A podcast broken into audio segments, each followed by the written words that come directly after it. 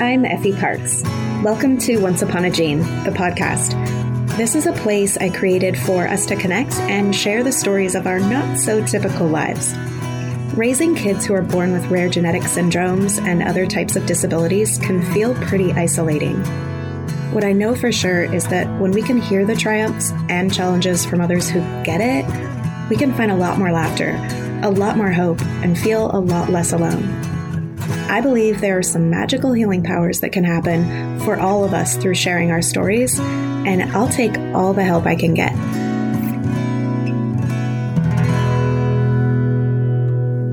Hi, everyone. Something I've felt pretty passionate about along my own journey is making sure to include the perspective from the men, whether it be fathers, grandfathers, or other male caregivers.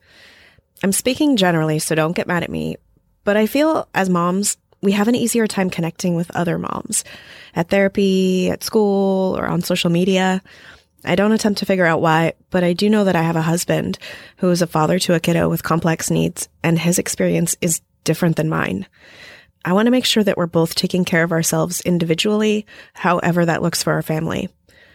I'm constantly reading Facebook posts in moms groups wishing there was someone for their husbands to talk to or friends he can make that he can relate to in regards to their home life and having a child with healthcare needs.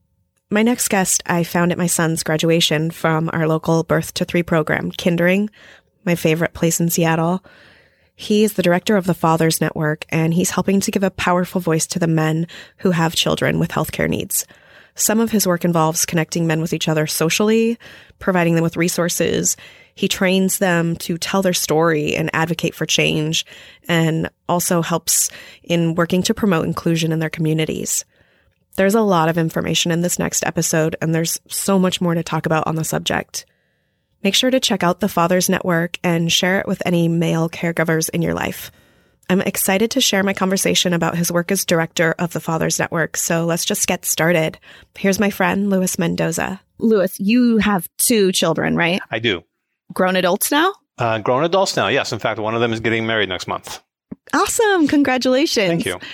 So, your children, I'm assuming, are typically developing. Yes, they are. So, how does coming from that background put you into the director platform for the Fathers Network in Seattle? It's a long story. I mean, it's not a long story, but it was a long journey. I spent the early part of my career on the corporate side, primarily as a corporate trainer and focused on training individuals on how to be supervisors. So that was the early part of my career. And then at one point, when my kids uh, were very young, my wife and I traded spots and I became a stay at home dad. But at one point, when the kids were old enough to be in school full time, I realized that I had six hours or so of my day where I could be helping out with the family income. So I thought, well, what could I do? And to get around the problem of not having to worry about daycare during summer break and midwinter break and Christmas break and all those breaks that come along, I decided I would go to work for the school district or would try to go to work for the school district. And it would give me the same holidays and pretty much the same schedule that they had.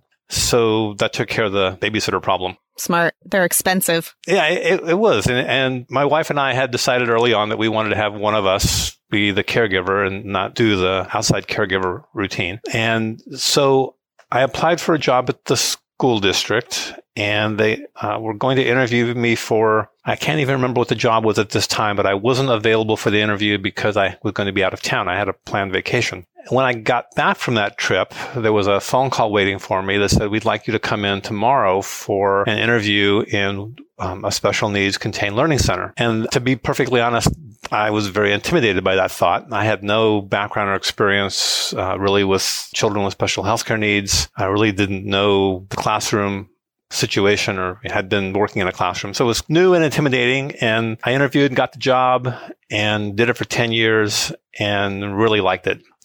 And I liked being involved with the special needs community. Uh, really liked working with parents. How old was the age group of the kids that you were dealing with? I was dealing with fourth, fifth, and sixth graders at Woodmoor Elementary, North Shore School District. So while I was there, one of the parents of one of the students that I had introduced me to Kindering and I got to know them. And when I left the school district and went to United Way, I missed the special needs community and so started doing some volunteer work at Kindering. And then, long story short, when my predecessor with the Fathers Network retired, uh, I was asked if I wanted to fill the spot. And so that's how I got here. A perfect replacement. They were probably so excited to get you. I don't know, but, but it's worked out well. Kindering has very good taste in who they employ. Well, that's they do. I'm very impressed with the people that I work with here. I love it. I love the beginning of that. It really means a lot when someone kind of sees it and embraces it and wants to help our community out. I follow several moms groups with kids like mine. And I know a lot of us talk about, you know, not knowing what our husbands or what the dads are going through. And, you know, we take on this load where we feel like we're kind of alone in it and the dads don't really talk that much and they're not really talking to their friends. And I think that this group that you have is just so great trying to bring them together. Yeah, it's a challenge. It's a challenge to get men to be involved with something like this or to be involved in general in many cases. And that's not just something that I find that the, with the Fathers Network, Kindering finds it. Almost every other agency that I work with or communicate with has a challenge engaging men. And there's no real good answer on how to how to engage them. But I'll get to that in a minute. I think your question opens the door to talking a little bit about why the Fathers Network was established and what we do. So is that okay if I go there? Yes, please. Okay. So the Fathers Network has actually been around since, I believe, 1978, so late 70s. Uh, it was actually created or started as a, an assignment for a group of graduate students at the UW. And they were given the assignment to create support groups for fathers, grandparents, and siblings who had special needs, someone in their life. And the Fathers Network goes on with the work that I do. Uh, the grandparent thing kind of went away. I hear sometimes that someone's trying to start something up, but I don't know of anything that exists that's really well organized. And the sibling effort became the Sibling Support Project, which is also at Kindering and is also a very important program. Definitely. Uh, to, to really make sure that that there's support for the siblings uh, of someone who has special needs because oftentimes they are the ones who will have the longest relationship with that person. So interesting story is that two of those graduate students uh, who started the whole thing actually came to work at Kindering and, and managed or directed those efforts. So my predecessor, Greg Schell, was one of those graduate students. And Don Meyer, who uh, ran the Sibling Support Project and just retired last year, uh, was also one of those UW students. Anyway, the program the Fathers Network became part of Kindering in 1985. There have been uh, two or three other directors uh, before me. And really the reason that the whole thing started was that there was a need seen to provide or to find a way for, for men to engage with other men who have that special needs child in their life. And i am going to make some real generalizations about men and women. And I'm making this statement now because I will make those generalizations. And I know there are exceptions to it.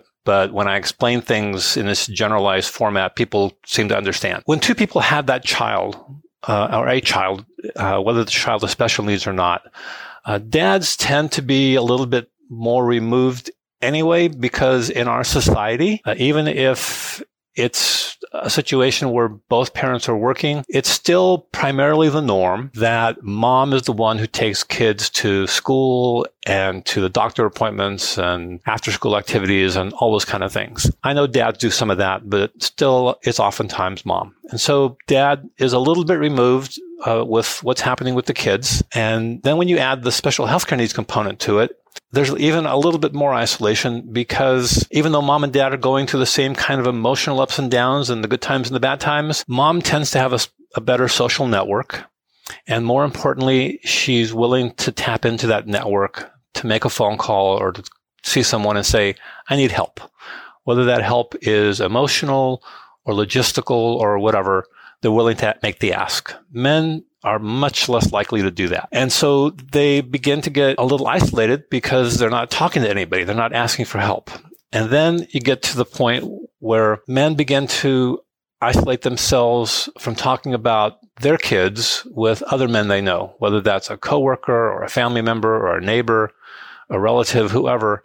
Because when that person, that other dad says, Hey, you know, my kid just learned how to ride his bike or got toilet trained or said his first word or took his first step, whatever those major milestones are. Uh, and then he'll say, Hey, so tell me about your kid. And the dad with the special needs kid is going to say, Hey, oh, my, my daughter's, you know, 10 years old, but she hasn't rolled over yet. She's not talking. And the dad with the typically developing kid doesn't really know what to say to that. It's, it becomes a really awkward moment. And so the guys tend to begin to try and avoid those awkward moments.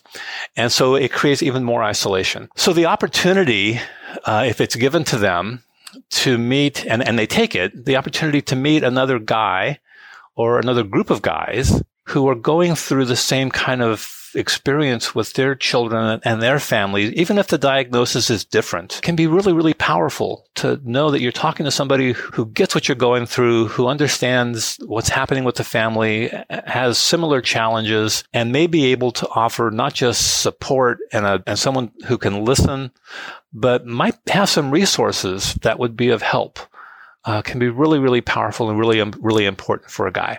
Because because guys tend to they want to be problem solvers.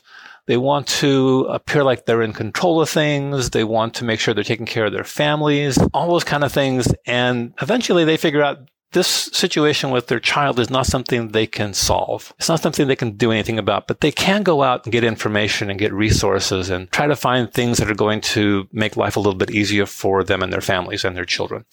So that really was why the Fathers Network was established was to create those supports and those resources for men who have kids with special healthcare needs. And that's been the crux of the work for many, many years since, since 78. Recently, we've gotten into a couple of other things. One is, uh, we've been trying to get dads to be more advocates about what it's like to raise a child with special healthcare needs and to advocate for changes that would help families in this situation. And we can talk about that a little bit later. I think you mentioned that you might want to talk about the, that workshop. Uh, and then the other thing that we really try to get involved with is advocating for equal access to the community for everybody. And by that, I mean that, and I'll speak for myself. Uh, if if I wanted to go out and do something in the community, whether that's go to work or go to a restaurant or go to a store to go shopping, go to a movie, go to a theater, go to a museum, go to a park, that's simply something that I just go and do. But for a lot of families that have kids with special healthcare needs, they have this sort of mental checklist that they go through really quick that helps them determine is this something that's going to be worth our time and our money and our effort along we, with a phone call typically we have to call and even check if we can get in yeah can physically. you get in yeah, um, and what you know, what accommodations are available if we go? If you know, because my my child needs this, and is it going to be something you can offer and provide? And if we go and it's and, and they don't have a good experience, then we have to leave possibly and lose out on whatever money we spent to get in or to do this activity.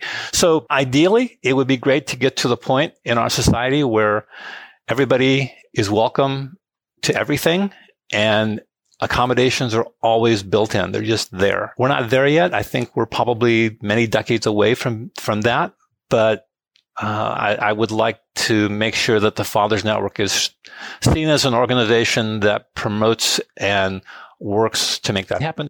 Oh, I love that. That's so important.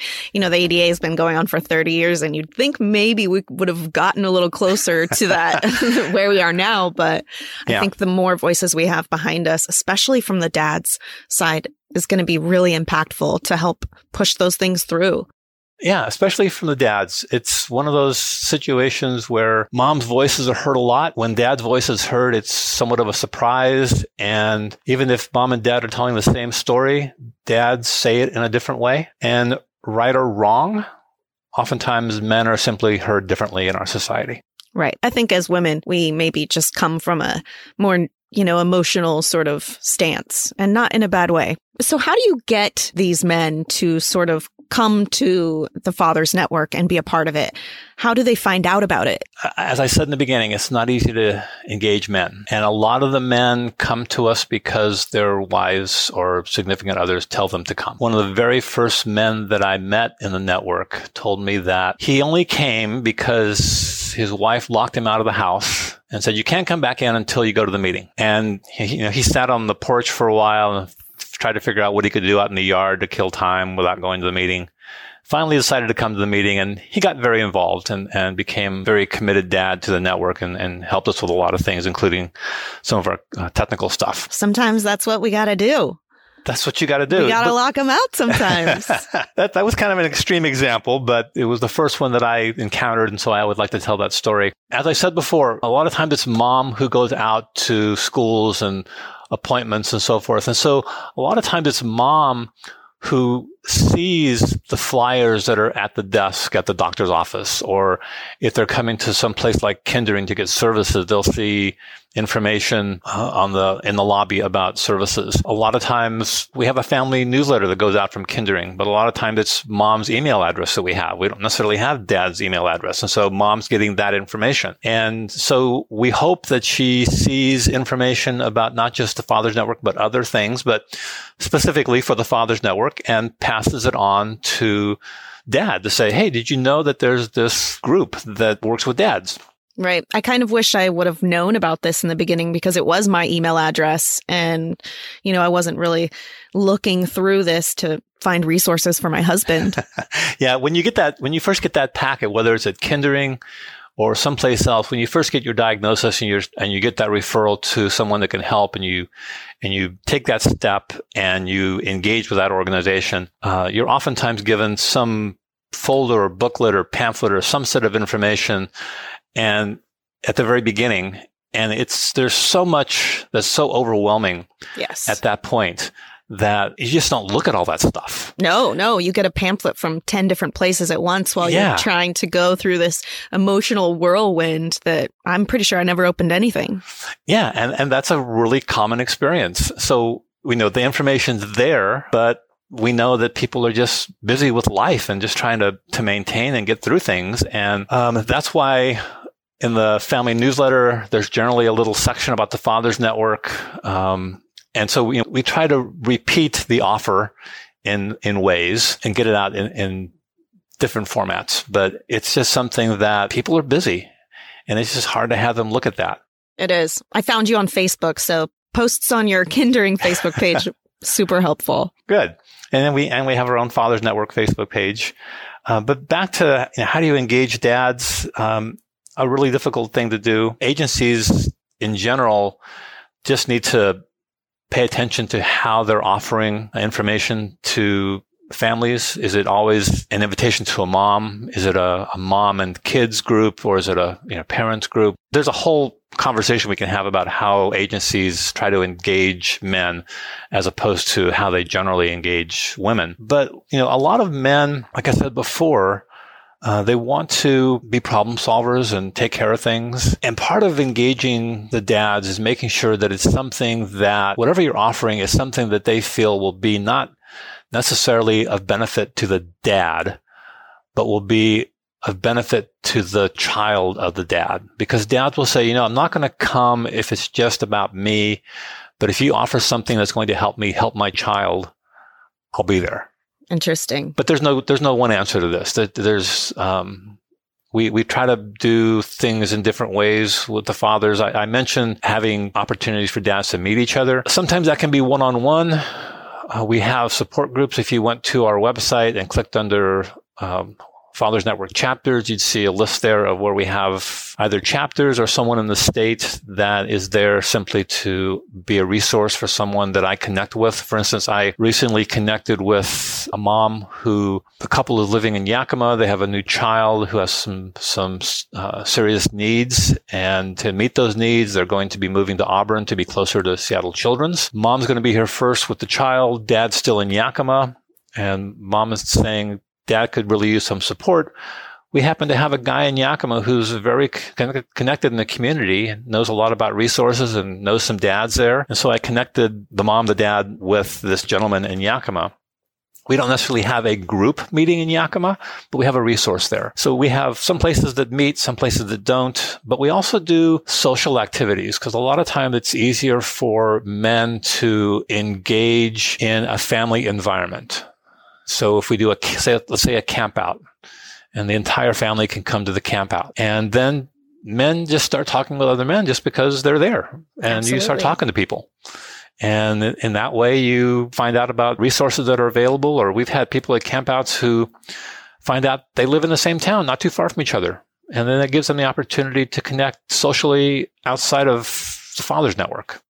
Yeah, after I met you a couple weeks ago, I was so excited and I called Casey and I was telling him about it. And I could tell at first he was like, eh, yeah, group thing, therapy. And then I was like, no, but sometimes they go and watch football and it's just hanging out with dudes that like know what you're talking about. And he was like, oh, okay, I can get behind that. Yeah, it's it's a lot more comfortable. Uh, yeah. Uh, and then we do have some activities that are just for men. Like we have a Fathers Network conference coming up in November.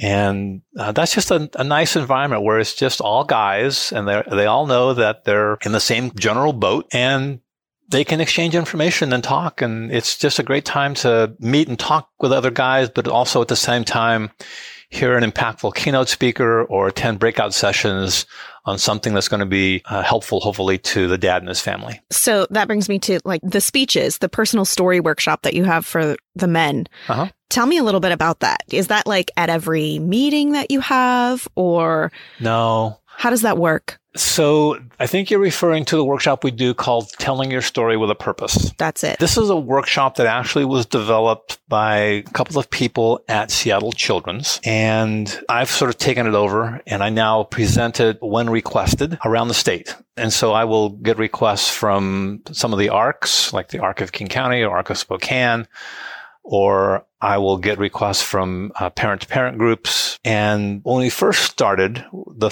the idea was that we wanted to have this be just for men. And the reason that we focused on men is one, because we're the Fathers Network. That makes sense. But also because when I get requests and a lot of other agencies get requests. We kind of experience the same thing. We'll get requests from any number of schools at the UW and they'll say, can you find some parents to come and talk to our students, doctors, nurses, social workers, teachers? These people are going to be out there as professionals working with these families who have kids with special needs and they need to have some information about what that's going to be like. So can you find someone to come and talk? I would say 95% of the time, easily over 90% of the time, it's mom who comes. And that's great. I think it's wonderful that moms are out there talking about this and letting people know and informing the public and students. But it means that that male perspective that we talked about before is not heard.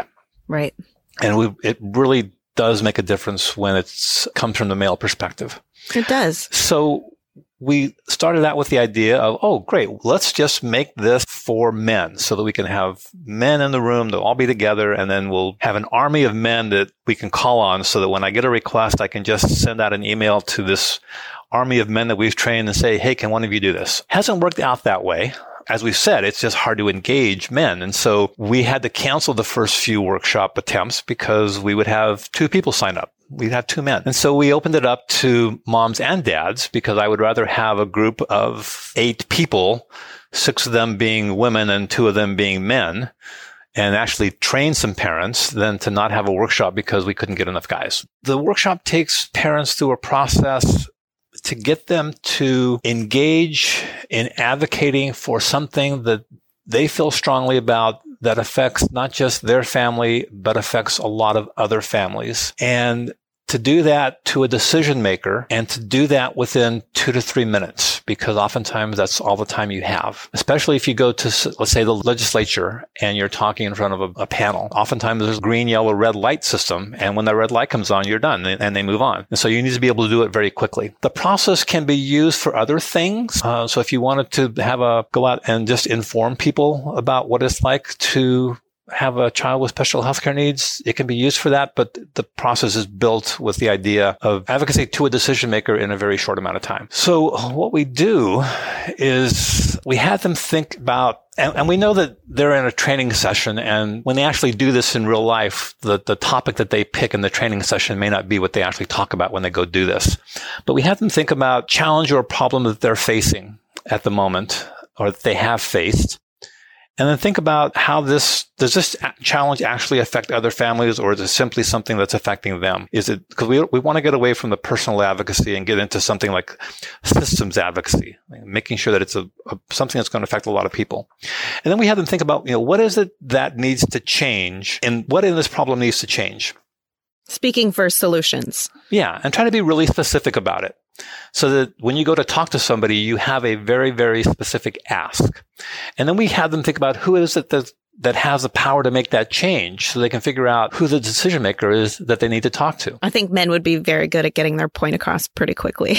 yes and no. I should ask you why you think that. But Well, I guess it's probably just because I'm married to an attorney and he's very did it, did it, did it. okay. One of the things that we talk about is we want the reason it's called telling your story with a purpose is we want them to tell their story.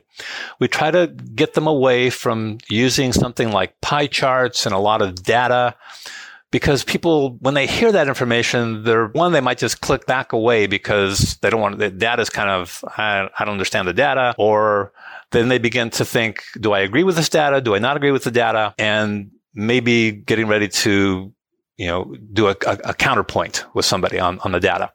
But if you tell your story to somebody, uh, the, the idea that we try to convey to people is if you can tell your story and make your case in such a way that when this person who is in charge of making this, this decision goes home at night and, and at the, around the dinner table, they say, you know, I met this mom or this dad today and they told me this amazing story and I can't get it out of my head. I want to share it with you.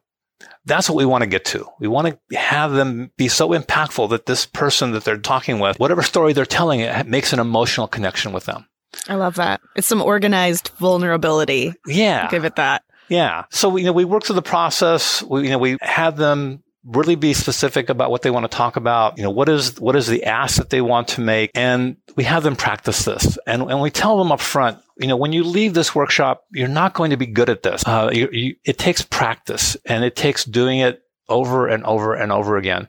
And we show them a video of a dad making his presentation. And it's actually a, I think, a fairly powerful message that he conveys. And oftentimes we get people who tear up a little bit at it, but it's almost five minutes long. So it's too long. What's really hard is getting people to be focused on the one thing they want to say and telling that one thing because for these families, a lot of these families, they have been through so much. They have experienced so much with their child and with all the systems that they have to deal with to support and help their child that it's a mo- it's an emotional journey and they, they've got so much to say that if they allow themselves to get off on a tangent and not say the thing they came in prepared to say, they get lost and they lose their audience and they lose their message. And so getting them to practice and to really be specific about what they want to do is the hardest thing that we have to deal with in the workshop. And it just does take practice. When we show that video to them about this dad making his presentation, what they see is something that we recorded after it could have been at least a dozen takes. And he kept getting his message smoother and smoother and more refined and more refined and and having less and less notes. And it just takes that same kind of practice to get to the point where you can deliver this very smoothly. Sounds like a class I need to take. I, would love to have you in a class sometime. so that's what that's what the workshop's about. Okay, so the workshop is separate from your father's network. It's like a side love project. Uh, as I mentioned in the beginning, the three things we do are connecting dads helping parents advocate and uh, working for inclusion in the community.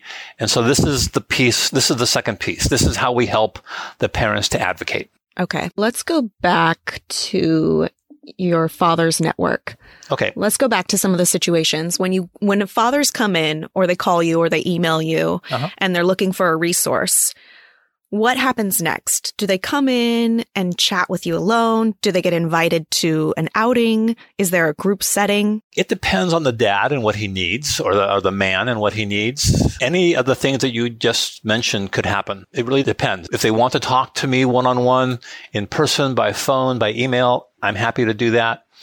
If they need a resource, if they say, I just need to know X, I can email them information. I can direct them to some resources that they can research on their own or read on their own. If they say, Hey, I really want to connect with this group in Bellevue that I've heard about, can you help me get invited to, to know when they're meeting and I can show up? And so it could be any number of things. Uh, sometimes a, a lot of guys make a connection to us through the social things. So we'll get the social information out and they'll come to that and that's how, that's their first connection. I probably should mention how social media works into this. And I don't have any proof of this, but I've talked to a number of dads about it. and just my observation has been that social media has had an impact on how often we get men to come to meetings.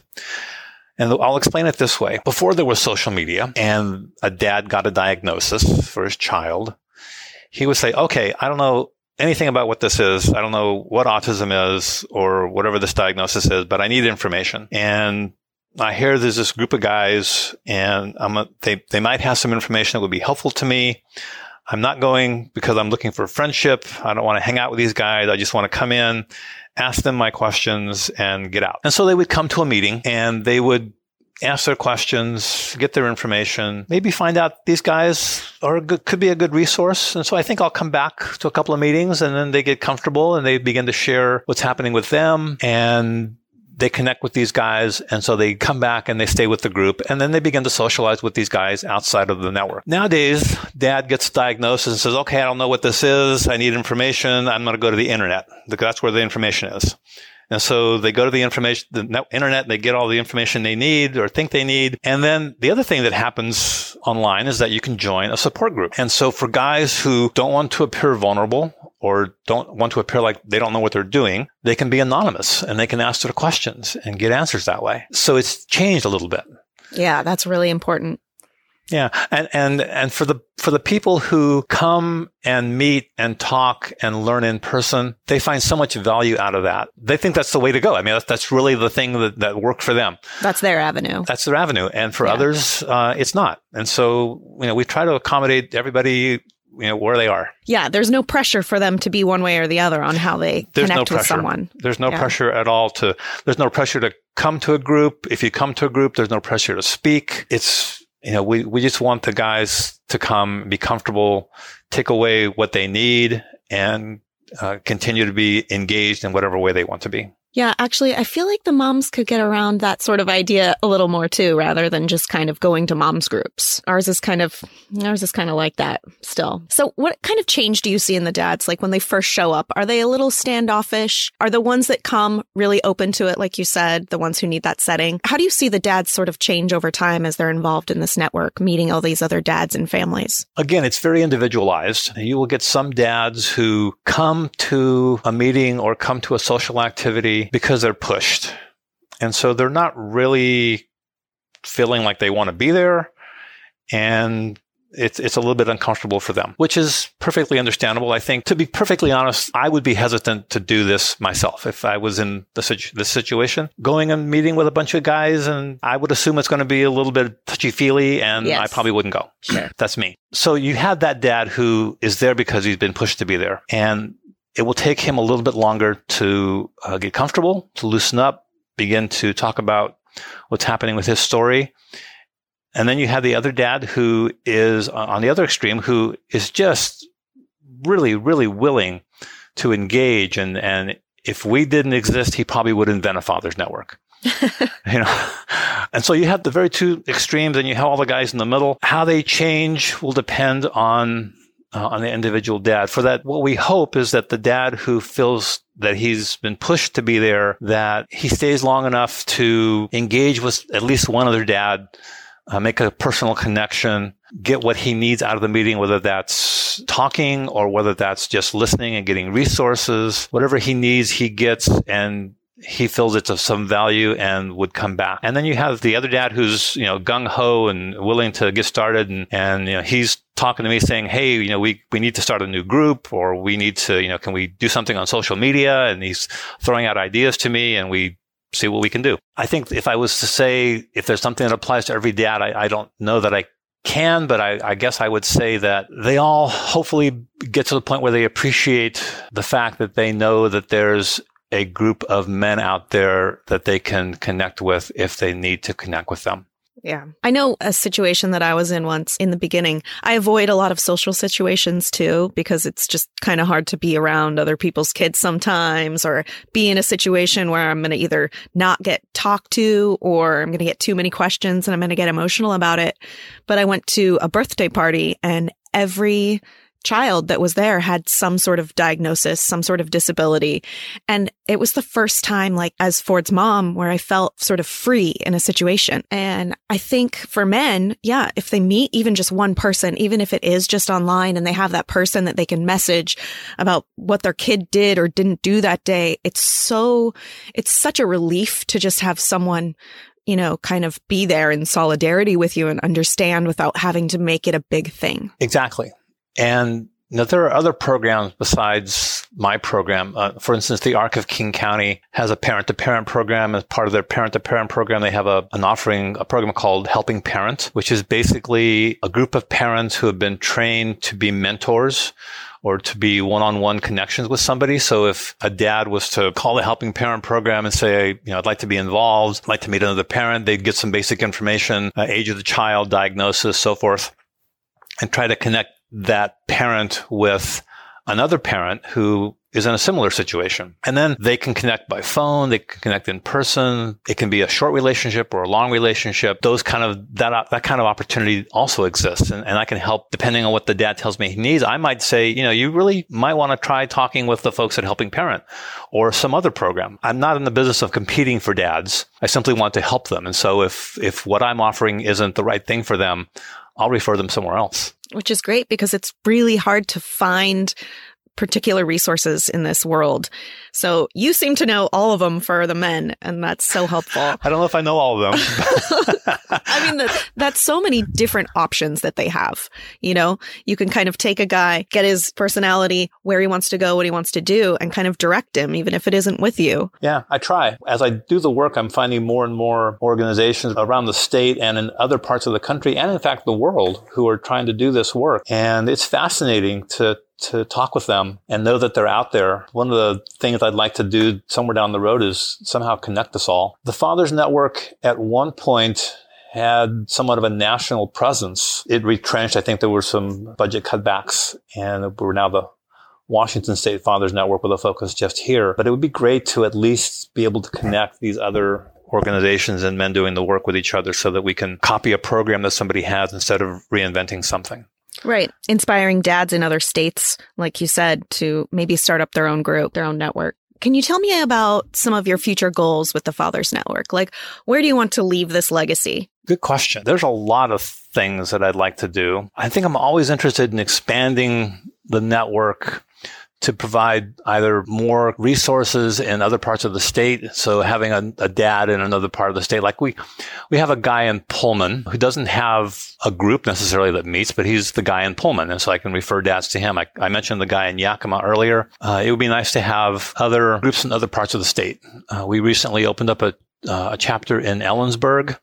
We have a dad there who's trying to get people to join him to meet. I think right now it's just him and one other guy, but they are meeting. I think they meet once a month and we're trying to get more guys to join him. So expanding the network within the state is, is one thing. I would like to expand the network into immigrant communities and communities of color. Uh, I think a lot of those communities are underserved and uh, for a lot of those communities, uh, as much as we talked about how um, society hasn't changed that much in general, and it's still mom who does certain things and dad who does certain things. Uh, in a lot of other communities, those roles are really entrenched, and the way that children with special needs are perceived or accepted or not accepted are very, very strongly entrenched. And so there are some additional barriers, barriers that need to be worked through in those areas, but I know the need is there and I'd like to find some way to impact that. Yeah. I think what you're doing, I mean, social media especially, and just kind of pushing this out there further and further and having people sharing this network and that it even exists is going to be really powerful. Yeah. And then the other things that I think I'd like to do are expanding the, the work that we've recently started, which is the training men or parents to be advocates and doing more to promote the idea of inclusion in the community. So how over the 15 years or so or even longer since you've been sort of working in this community of people with disabilities and complex medical needs. How has it changed you as a dad? or even just your perspective when you are out and about? Well, it, it has changed me. It, I think it changed me as a dad when I was, when my kids were younger and they were in school and I was working in a school, in a special needs classroom. I think it helped me to provide my children with a different perspective on, or with a perspective on a community that they may not have engaged with otherwise. And you know, getting them to, for a while I was doing coaching with Special Olympics and I would take my kids along. And, and so they got to interact with some of the athletes and they still see them around town where we live and they still say hi to them. So it helped me, I think, give my children a different exposure. So important. And, and, and that happened because I had a different exposure and I realized that this was something that that was important. When I left the school district, I went to work for United Way and my primary role there was training people of color to serve on the boards of nonprofit organizations. And so that led me to connect with a lot of people who do work in the area of diversity. Now, in working with this community, the special needs community,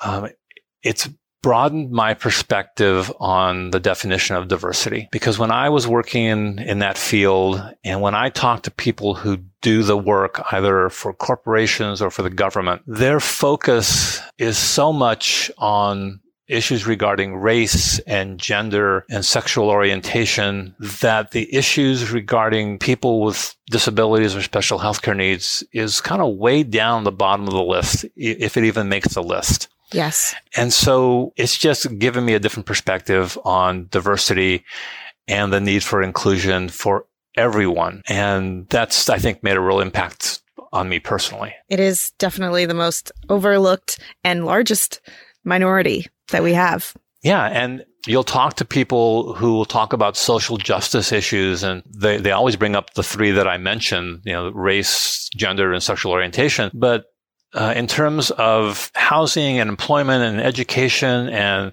access to the community, social justice issues for people with disabilities and special healthcare needs is just not being paid attention to. And it really is a social justice issue. I, I really want to know sort of what your most favorite part has been so far or one of your most impactful, memorable stories that you've heard? A memorable story that I like to tell from the Fathers Network, and it's not one that I was there for, but it's one that's been handed down to me from dads who've been in the network. It is a story of a dad who was coming to group meetings for a while and then stopped coming. And one day he showed up and he said, the only reason I'm here is because my son has now been toilet trained. And nobody that I know understands how important that is to me except for you guys. And so I'm here to share that. And I may not come back again, but if I need to, I know you're there. And that, I think, really wraps up in one story the importance of men connecting with men. That story makes me so emotional every time I think about it. That makes me emotional too.